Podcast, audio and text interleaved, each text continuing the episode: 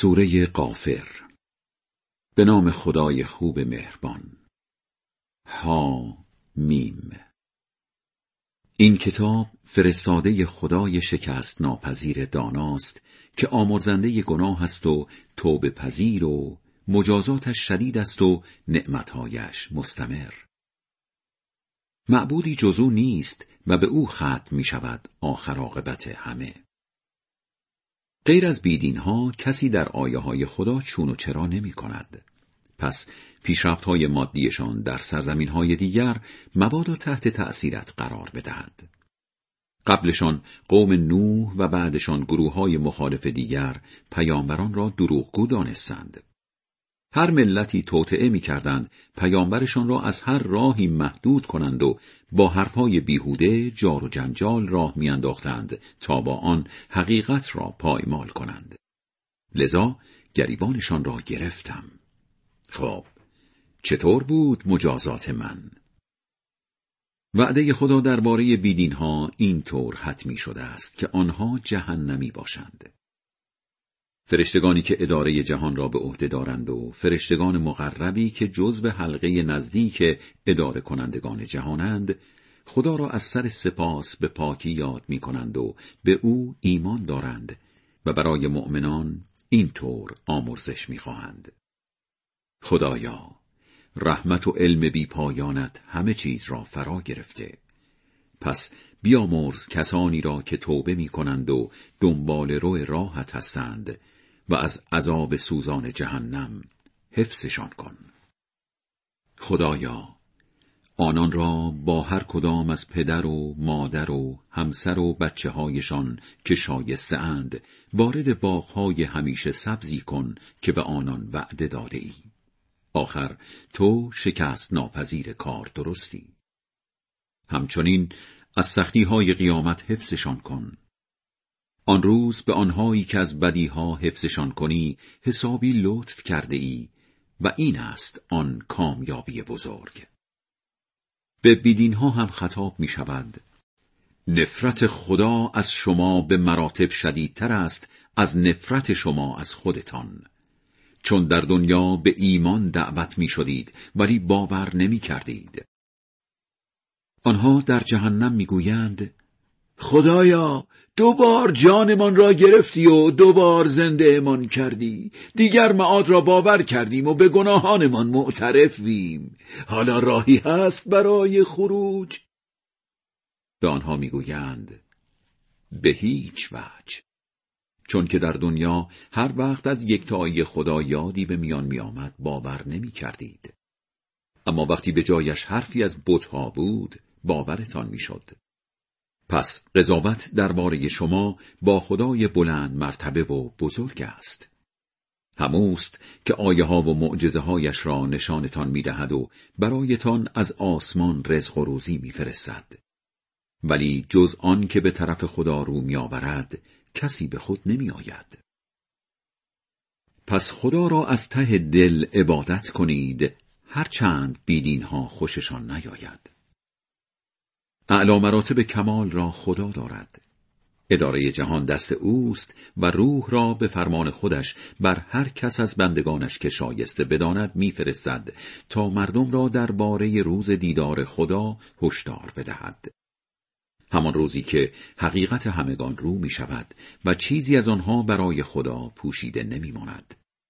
او می پرسد امروز فرمانروایی در اختیار کیست؟ و خودش پاسخ می دهد در اختیار خدای یگانه مسلط بر همه. امروز هر کسی به سزای کارهایش جزا داده می شود. ذره‌ای ستم در کار نیست امروز، چون خدا به سرعت حسابرسی می کند. آنها را از روز نزدیک قیامت بترسان، همان وقت که جانها به گلو می رسد در حالی که از شدت غم و غصه خودخوری می کنند. بدکارها نه رفیق دلسوزی دارند و نه شفاعت کننده‌ای که حرفش خریدار داشته باشد. خدا خیانت چشمها و مخفیکاری دلها را می داند. او به حق داوری می کند، ولی بت‌هایی که آنها به جای خدا صدایشان می زنند، اصلا چیزی از داوری سرشان نمی شود. بله، تنها خدا شنوای بیناست. مگر به گوشه و کنار دنیا سفر نکردند تا ببینند آخر عاقبت کسانی که قبل از آنها زندگی می کردند چه شد؟ روی زمین آنها خیلی قوی‌تر و پیشرفته‌تر از اینها بودند. خدا هم به سزای گناهانشان گیرشان انداخت و در برابر خدا حمایت کننده ای نداشتند. این عذاب برای آن بود که پیامبرانشان دلیل‌های روشنی برایشان آوردند ولی آنها نپذیرفتند. خدا هم گریبانشان را گرفت. آخر او نیرومند است و مجازاتش شدید. موسی را با معجزه‌هایمان و منطق واضح به سوی فرعون و هامان و قارون فرستادیم. ولی آنها گفتند او جادوگری است، حسابی دروغگو. وقتی موسی از طرف ما حقیقت را برایشان آورد گفتند از مؤمنان همراهش مردانشان را بکشید و زنانشان را برای بهره کشی نگه دارید. نقشه چنین بیدین‌هایی جز نقشی بر آب نیست. فرعون هم گفت بگذارید تا موسی را هم بکشم و او هرچه می‌خواهد خدایش را برای نجات خودش صدا بزند، چون من می‌ترسم که او دینتان را تغییر بدهد یا سرزمینتان را به فساد و فتنه بکشاند. موسی گفت از شر هر متکبری که روز حساب را باور ندارد به صاحب اختیار خودم و شما پناه میبرم. در این میان مردی مؤمن از خاندان فرعون که ایمانش را مخفی میکرد گفت میخواهید کسی را به جرم این بکشید که میگوید صاحب اختیارم خداست، حالان که از طرف خدا برای شما دلیل‌های روشن آورده است؟ گیرم دروغگو باشد، دروغش رسوایش می کند. اما اگر راستگو باشد، لااقل قسمتی از عذابهایی که به شما وعده می دهد سرتان می آید، چون خدا زیاد خواهان دروغگو را به سرمنزل مقصود نمی رساند. آی قوم من، امروز در این سرزمین حکومت دست شماست و شما بر اوضاع مسلطید. اما اگر عذاب الهی سراغمان بیاید، چه کسی از ما حمایت خواهد کرد؟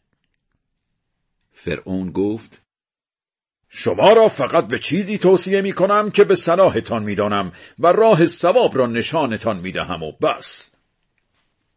آن مرد مؤمن ادامه داد آی قوم من، می ترسم از دوچار شدنتان به سرنوشتی که بر سر گروه های مخالف آمده است، همان که بر سر قوم نوح و عاد و ثمود و اقوام بعد از آنها آمد.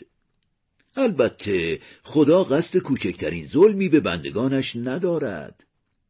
آی قوم من، می ترسم از وضعیتتان در روز قیامت که صدا به صدا نمی رسد. همان روزی که پشت می کنید و پا به فرار می گذارید ولی در برابر خدا پشت و پناهی ندارید. بله، هر که را خدا به حال خودش رها کند هیچ راهبری ندارد.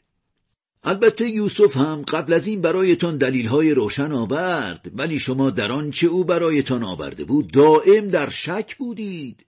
وقتی هم از دنیا رفت مدعی شدید خدا هرگز بعد از او پیامبری نمی‌فرستد. خدا شکاک‌های هدردهنده نعمت را این طور به حال خودشان رها می‌کند. همان کسانی که درباره آیه‌های خدا چون و چرا می‌کردند بی آنکه هیچ دلیلی در اختیارشان باشد. این کار هم از نظر خدا و هم از نظر مؤمنان خیلی نفرت انگیز و ناپسند است. بر دل هر متکبر زورگویی خدا این طور مهر بدبختی و بیخبری می‌زند.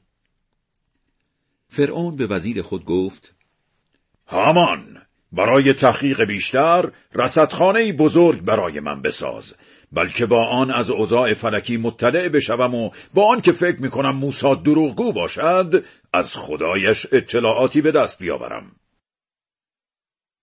کارهای زشت فرعون در نظرش اینطور رنگ و لعاب داده شد و از راه خدا باز ماند. نقشه فرعون جز نقشی بر آب نبود. آن مرد مؤمن ادامه داد آی قوم من، دنبال من بیایی تا راه ثواب را نشانتان بدهم. ای قوم من، زندگی این دنیا متاعی زودگذر و ناچیز است و فقط آخرت سرای ماندنی است. آنهایی که کار بدی بکنند جز به مانندش مجازات نمی بینند و آنانی که کار خوبی بکنند، چه مرد باشند چه زن، به شرط با ایمان بودن وارد بهشت می شوند و در آنجا از روزی فراوان بهره‌مند می شوند. آی قوم من، چه شده که من به سوی نجات دعوتتان می کنم و شما به سوی آتش دعوتم می کنید؟ شما دعوتم می کنید که منکر خدای واحد شوم و چیزهایی را به جایش بپرستم که خبری از آن ندارم، در حالی که من دعوتتان می کنم به سوی آن شکست ناپذیر آمرزنده. بت‌هایی که به طرفشان دعوتم می کنید بدون شک نه برای دنیا حرف مفیدی دارند و نه برای آخرت. البته برگشتن ما به سوی خداست. هدر دهنده های نعمت هم همه جهنمی هست. به همین زودی ها به حرف هایم می رسید. امور خودم را به خدا می سپارم که خدا حال و روز بندگانش را می بیند. آخر سر خدا او را از شر نقشه هایی که بر ضدش در سر می پروراندند حفظ کرد و عذابی شدید به جان فرعونیان افتاد. همان آتشی که در عالم برزخ شبانه روز دوچارش می شوند.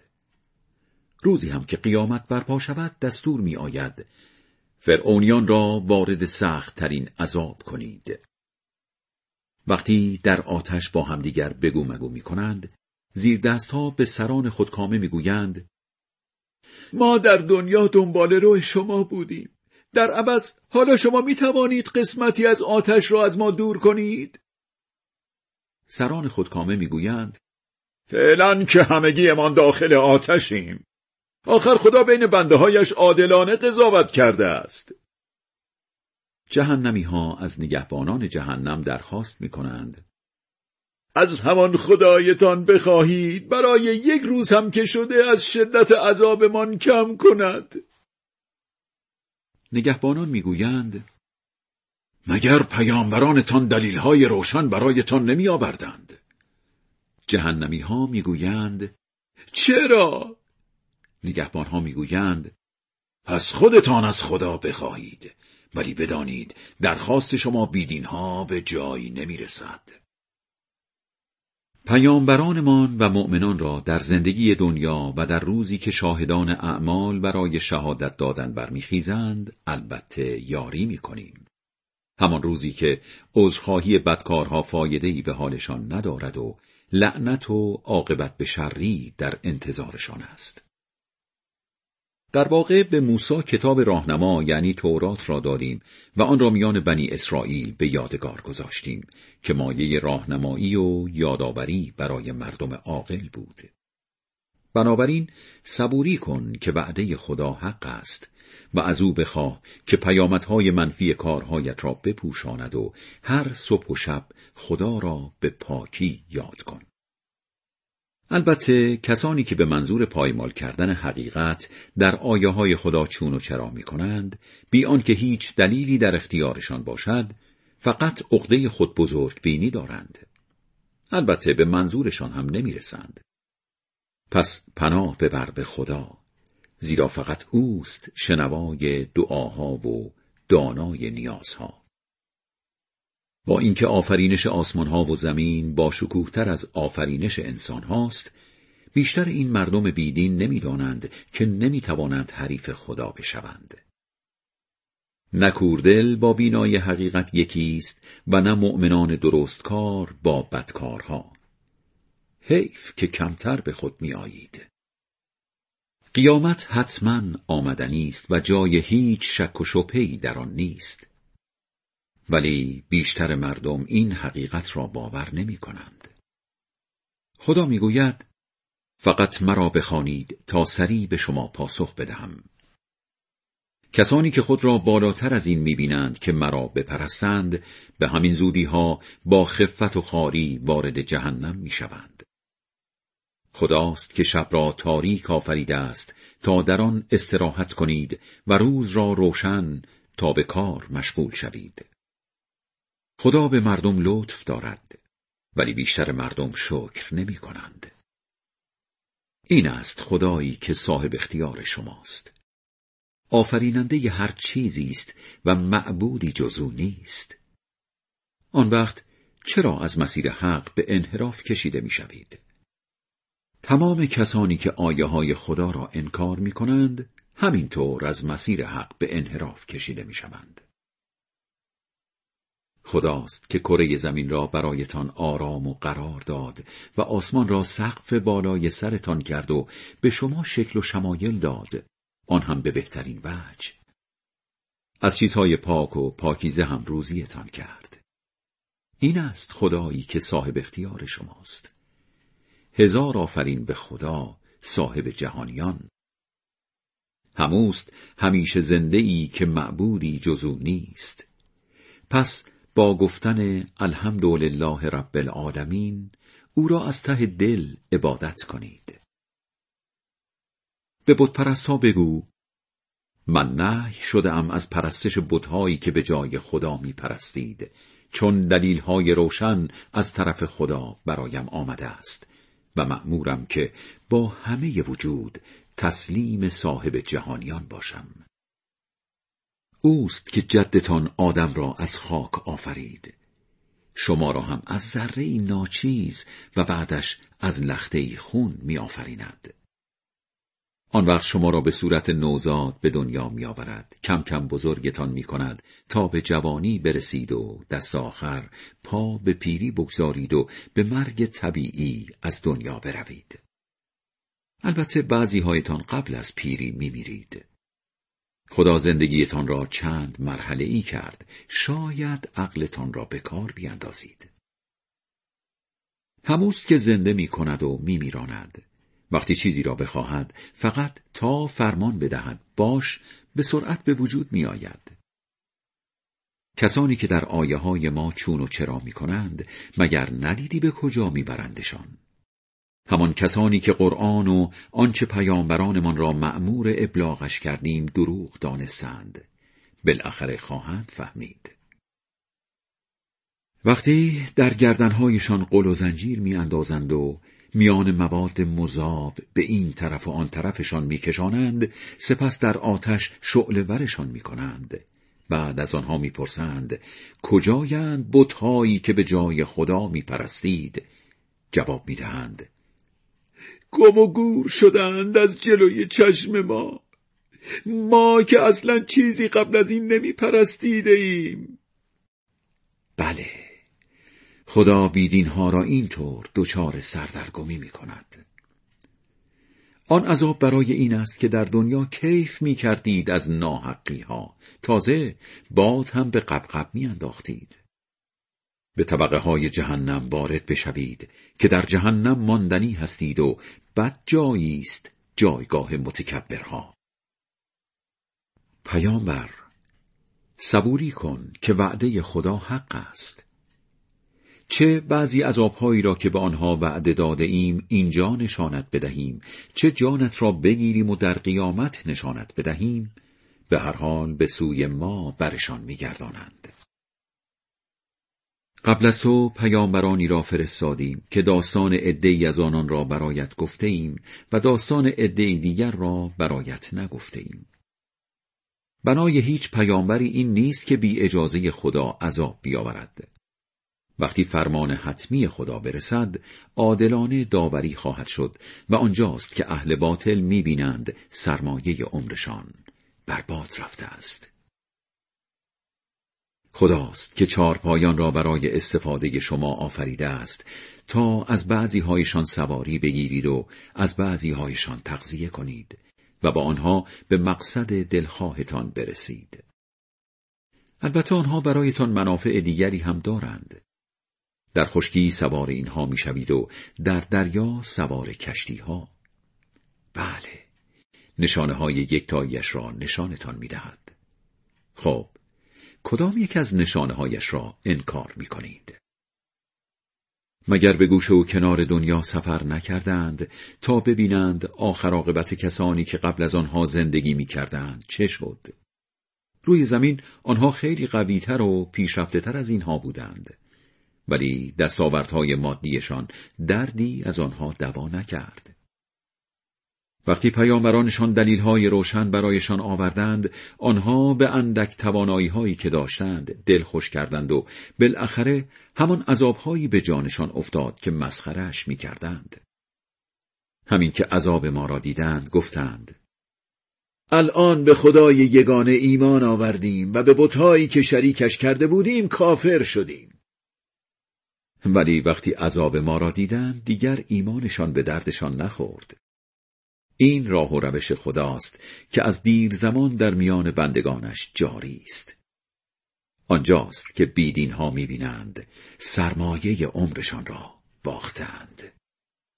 خدای بلند مرتبه بزرگ راست می گوید.